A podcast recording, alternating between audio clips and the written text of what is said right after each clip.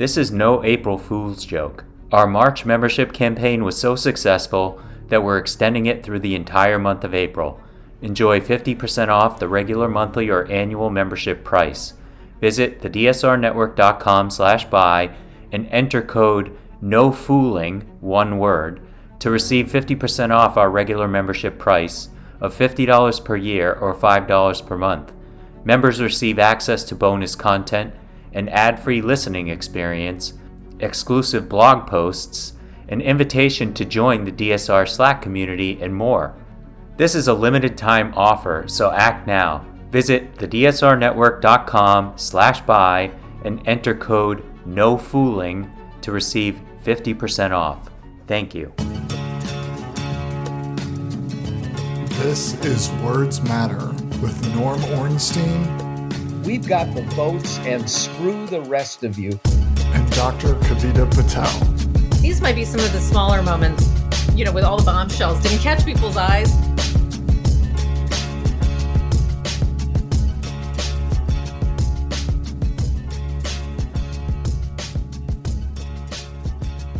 Hello, and welcome to Words Matter from the DSR Network. Each week, Norm Ornstein and I will talk about the issues facing our country as we head into another election cycle and what our leaders are actually saying and doing about them.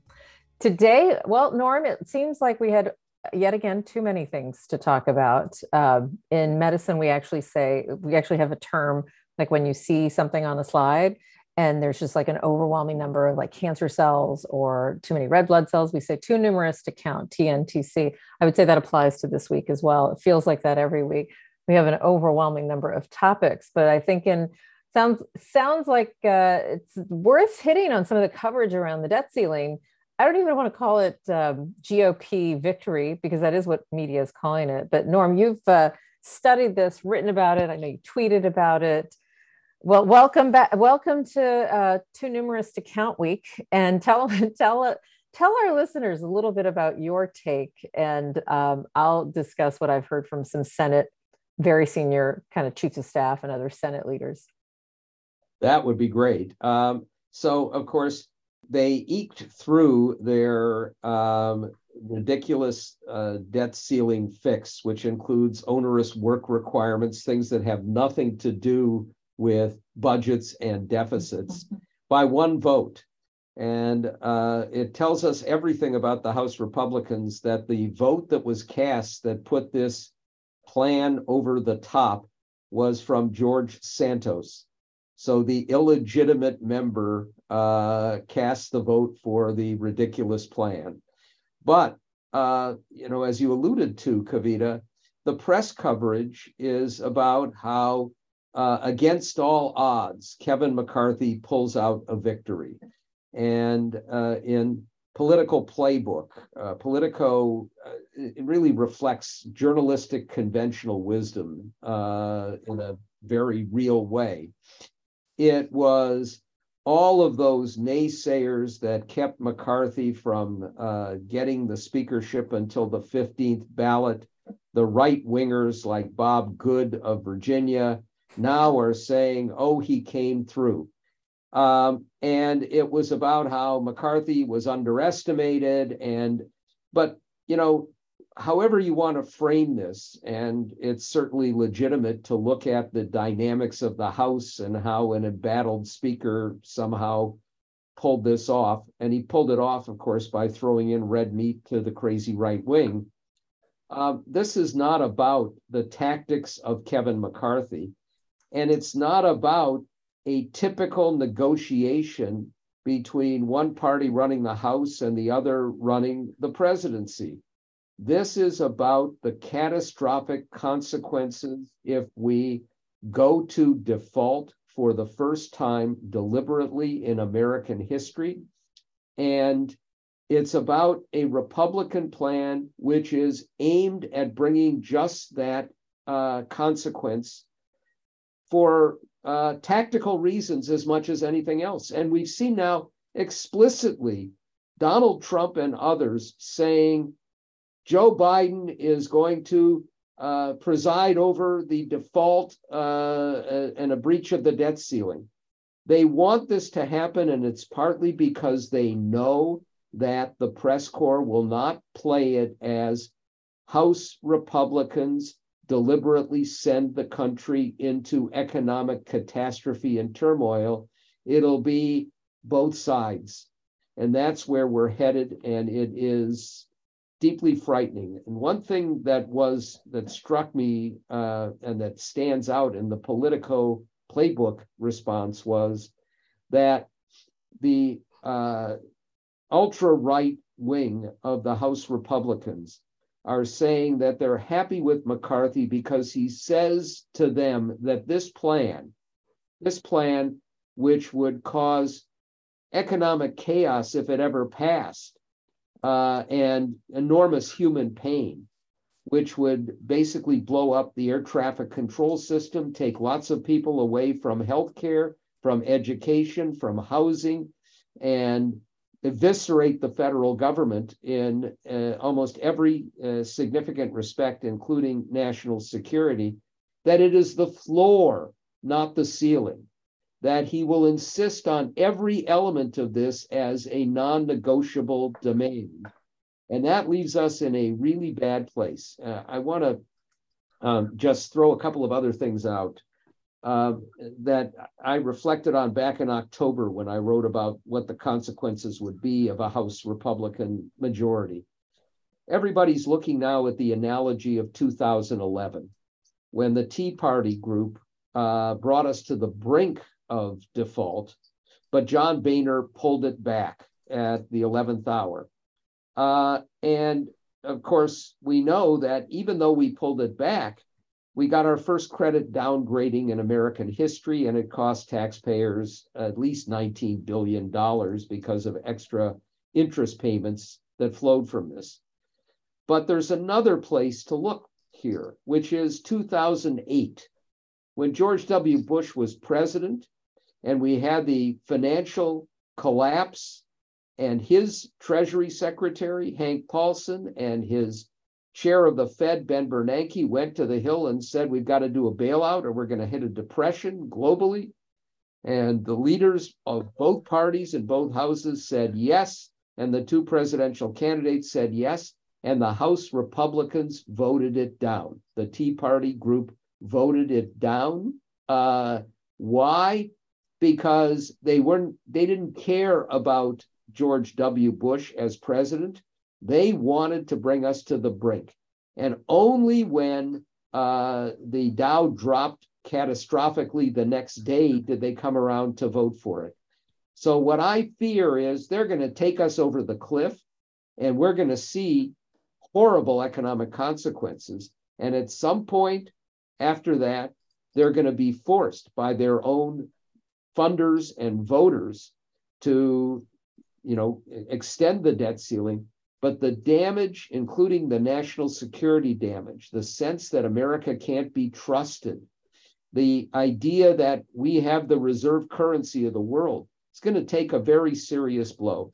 And that the press corps shrugs this off to go back to the same both sides frame of tactical uh, maneuvering, um, it just drives you up a wall. Okay, so uh, there's so much to unpack there, and I actually have a curiosity because I now I'm kind of thinking about the 2008 Tea Party. You're reminding me because I'm trying to make some analogies between that Tea Party and its relevance, power, etc., uh, and our House Freedom Caucus, right? Because you you are 100% correct that, uh, and I'll talk about what some of my Senate former Senate colleagues have been saying. Um, there is there is no question that now having this kind of victory lap you know i even saw i think on um, msnbc it was like a recount of all the horse trading that kind of went back and forth between iowa and mccarthy right? Iowa's caucus and mccarthy on the ethanol tax breaks and things. And and uh, that's it's it, it i can't help but think like it actually makes it sound like he's some sort of effective negotiator which is the complete opposite of the truth but it also set up in that narrative like you know there were these like comments, you know, Nancy Mace, and we've talked about her. Um, but you had Freedom Caucus members uh, who actually kind of came out and said, listen, they come back to us with anything that's watered down, like no go. And and McCarthy knows that, and the Senate knows that, and Chuck Schumer. I mean, there is no universe where like this has like zero like you know potential in the senate. Everybody knows that in the senate and in the world. However it's now put the senate in a box what some of the kind of chiefs of staff kind of the legislative directors and chiefs of staff that i know said was that this is like going to make it incredibly like you know difficult so that it's it's incredibly difficult to do anything to actually g- deliver a package that does not create like a debt default. And furthermore it's exactly what you said that the narrative will be that Biden reigned over like this massive, you know, global default. All the bad things that you, you and I have spoken about will all get attributed to Biden when even the Senate is not going to play. And people don't understand those. This gets back to something that I will criticize um, the Biden administration for. Nobody understands this like bizarre world that you and I live in with like, here's like, just because something passes in the House, like how many times have you and I been like, yeah, good luck with that. Like I, I lived in the White House that was Democratic, Senate Democratic, House Democratic, and the House passed the ACA version.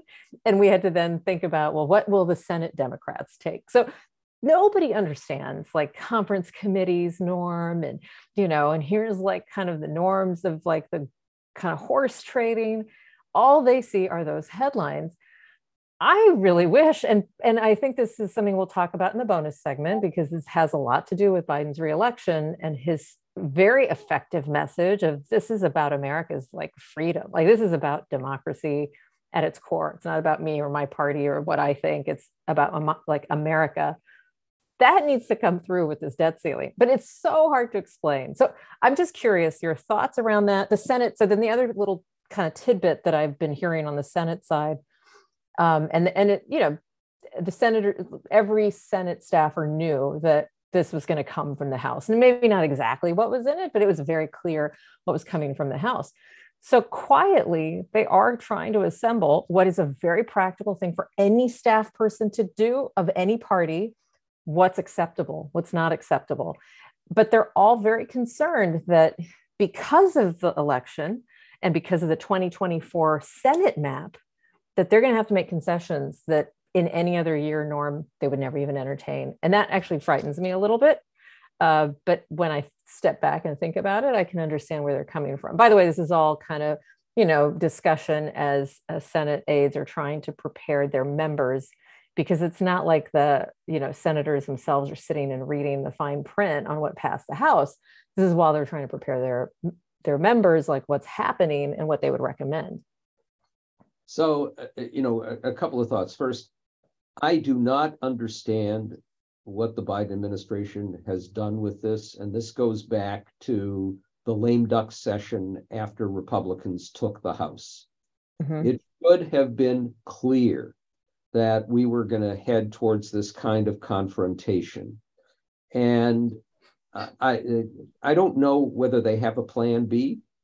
I'm assuming they must. It's got to be something that I don't quite understand at this point, but they're treating this with a, an, a sort of carefree attitude mm-hmm. that it makes an assumption. It sure looks like, well, of course they'll blink in the end because they won't be able to countenance a default. And it's as if they have not watched the Freedom Caucus crazies. Right.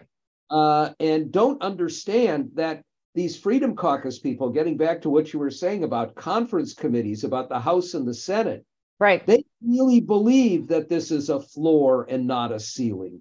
They really believe that they can bluster this through and they will prevail. And if they don't prevail and we go over the cliff and there's turmoil, it will damage Biden. It will damage uh, a big federal government, and ultimately they'll be able to get uh, most of what they want. And I think some of them believe that if we do go over the cliff and there's panic, that they can then force Biden to accept the shit sandwich that they're putting forward.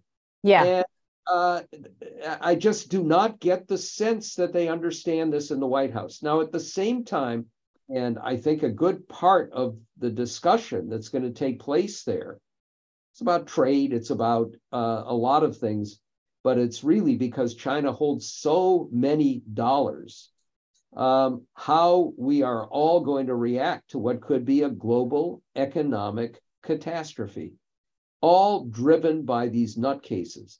And what McCarthy has to know as well is that if and when he has to come back and say, we're not going to get what we want, any one of these radical right wingers can then get a vote on his speakership, and he's in big trouble. It's, so do me a favor if in the Wayback Time Machine. If we're comparing Tea Party, I was just trying to remember the strength. And if I recall correctly, uh, and I had less of this dynamic in the Senate, there's some of it, but less of it that I remember dealing or kind of working with when I was in the White House.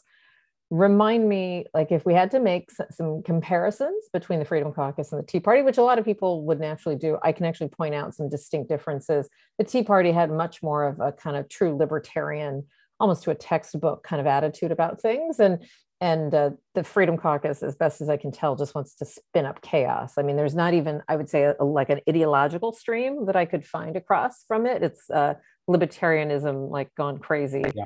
um, but did I also think we're dealing with different dynamics in terms of the weight, because recall, if, if you will, and tell me if I am remembering, the Tea Party was pretty distinct. And, and here, and, and people kind of knew that like they can pose an obstacle just for all the procedural reasons that can, anybody can pose an obstacle that Manchin and Sinema do. But in, in, in and of itself, the Tea Party also had like some of their kind of key members, um, uh, Congressman Paul being one of them, and some others, a handful of others, that they would actually always have like their negotiating shits. What I feel like is different is that one, the Freedom Caucus, I think it's technically larger by those who have associated with it, but it's not just larger, it's larger like in the way that a bully dominates like a school, that it is a force that even rational people kind of have to like navigate, negotiate, hide around, including the speaker. And then on top of that they like have this you know we'll burn the house down attitude you know this is the floor not the ceiling type of thing. And that is a very different dynamic. So i would even just put forward that as you recall these instances before and very you know they're different i'm not saying you're telling me they're same but i don't think people understand this is a whole new level of chaos tea party i've you know this is I would actually take the Tea Party at this point in time because I can negotiate with the Tea Party. I knew that that was not their floor, or at least you knew that there were certain things they really had to see, um, or they, you know, they couldn't vote for it. Uh, but tell me if I'm misremembering or Norm, if I'm accurately portraying the Freedom Caucus. And then I, I do want to get your take. Again i do this every week just because i don't think the country realizes what's going to happen. It's not just this like global collapse.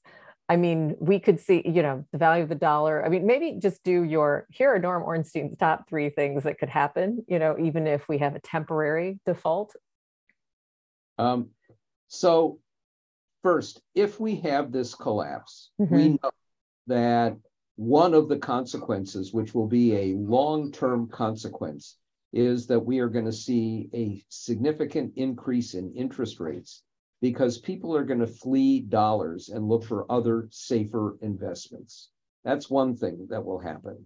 The second is that those who hold dollars are going to take a hit, and that means a lot of countries are going to have their own economic problems.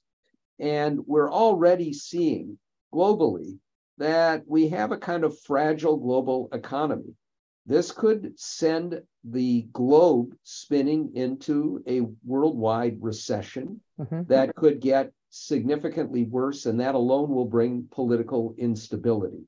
At the same time, imagine if you're looking at our allies, and our allies at one level are happier that we have a president who isn't blowing up NATO who isn't uh, uh, undermining South Korea or Japan.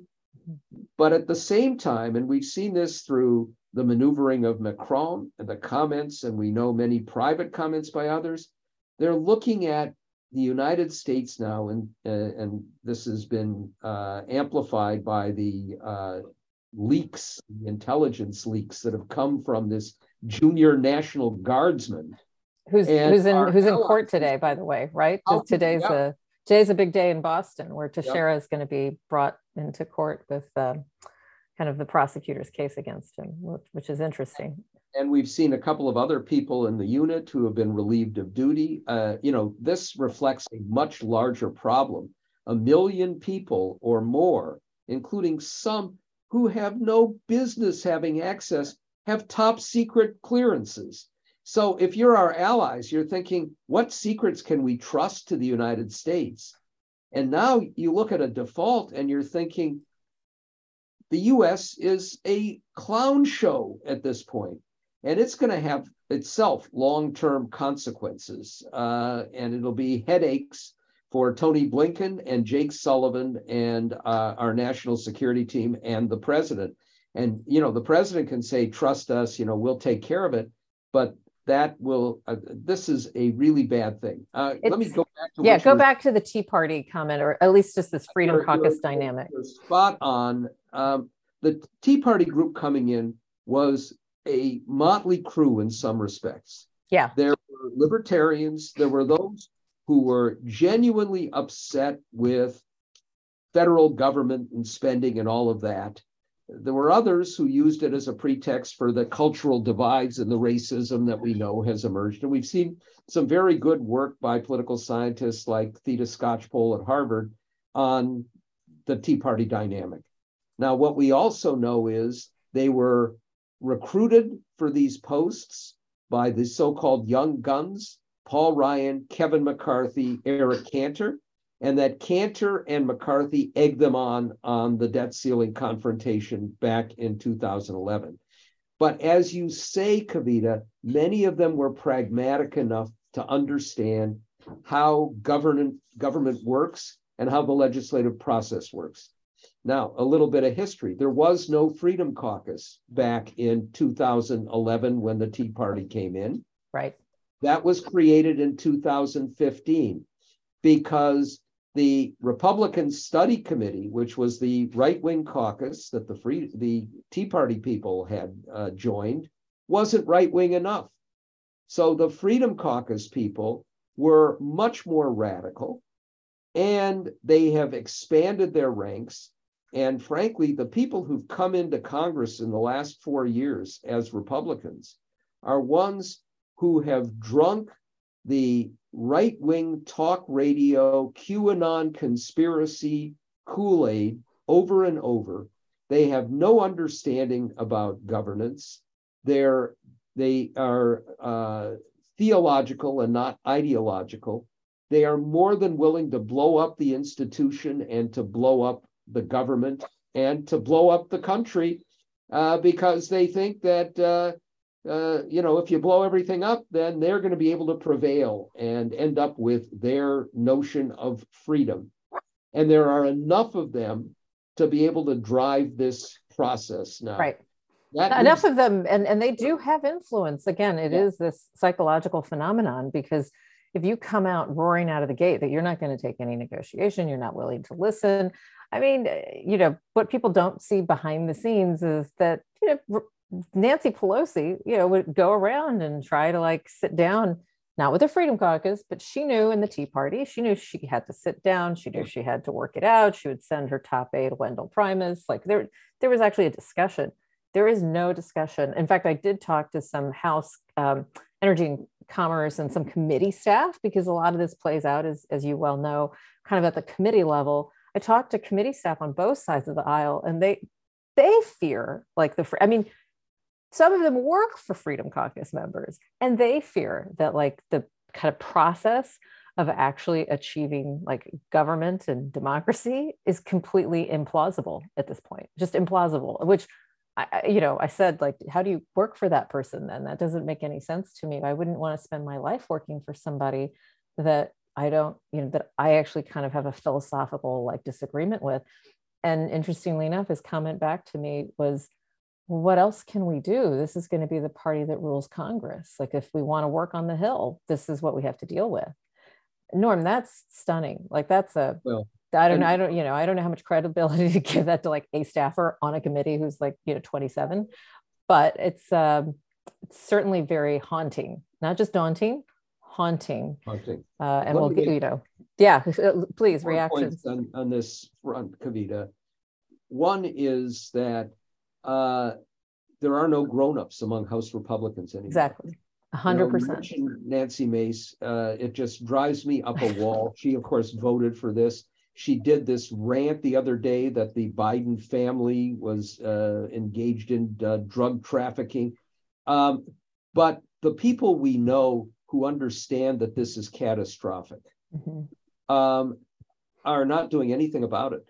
It's like they're in a car headed for uh, with um, uh, Thelma and Louise headed over the Grand Canyon, and they're just shrugging their shoulders because they're not willing to do anything about it. And if you talk to some of the Republicans who are pragmatic, who understand that the road they've taken on abortion is a catastrophic one for them that they've that it's moved away from even this idea of let's leave it to the states to we are going to ban all abortions there was Right. this stunning testimony in the senate yesterday by a woman in texas who said here's a message for my two senators ted cruz uh, and john cornyn they wanted me to bleed to death with a fetus that was not viable uh, and that's what you're doing but they're not able to do anything about it. The second point is look at what's happening in the states, and you realize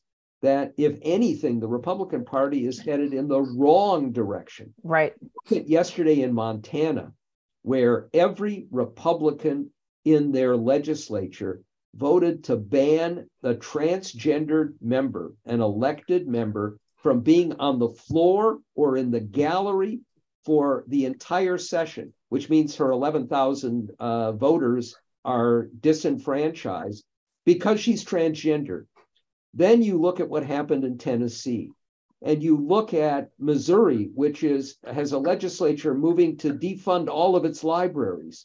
These are the recruiting pool uh, members for the next generation of Republicans in Congress, That's right. and uh, it's uh, haunting. Is uh, the It is. most mild thing we can say. Well, we're going to get into some of this with um, Biden's uh, reelection announcement in our members only section. I say this as a plug because uh, for less than a venti, I think venti, I can't remember the sizes of a latte. Uh, this gives you some access to even more of what I think is a critical analysis of what's happening. But I want to stop there because you talking about Montana, we need to. I, I we will see if we can do it next week, Norm. It just seems like again too numerous to count keeps happening, and we want to help keep listeners up to date on all of these events.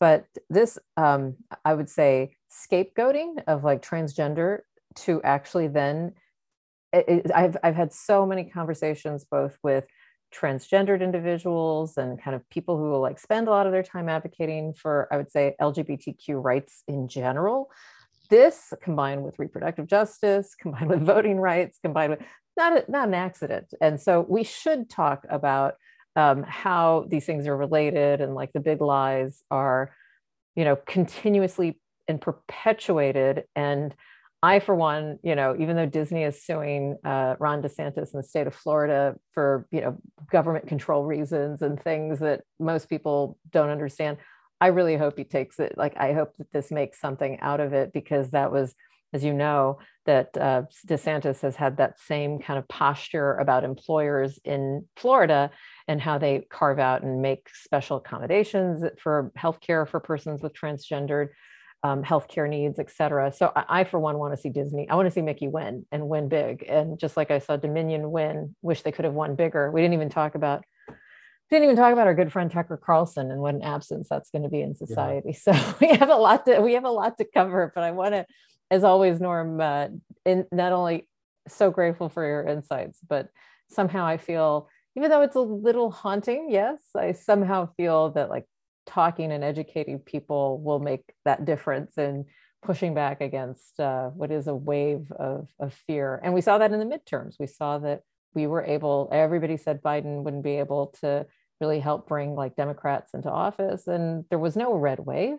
So let's hope that we can try to think about what to do for 24 and uh, even before that. But I want to thank everyone for joining us. And as we're launching this show and this particular show, please rate, review, subscribe on any of your favorite feeds and your podcast players. And then share this episode with your friends and let them know that uh, becoming a member of the DSR network is very easy. Words Matter is a production of the DSR network, and our executive producer is the great Chris Cotnoir. And our next episode will be in podcast feeds on May, I'm going to do some math that might be wrong, May 4th. Look to seeing you then.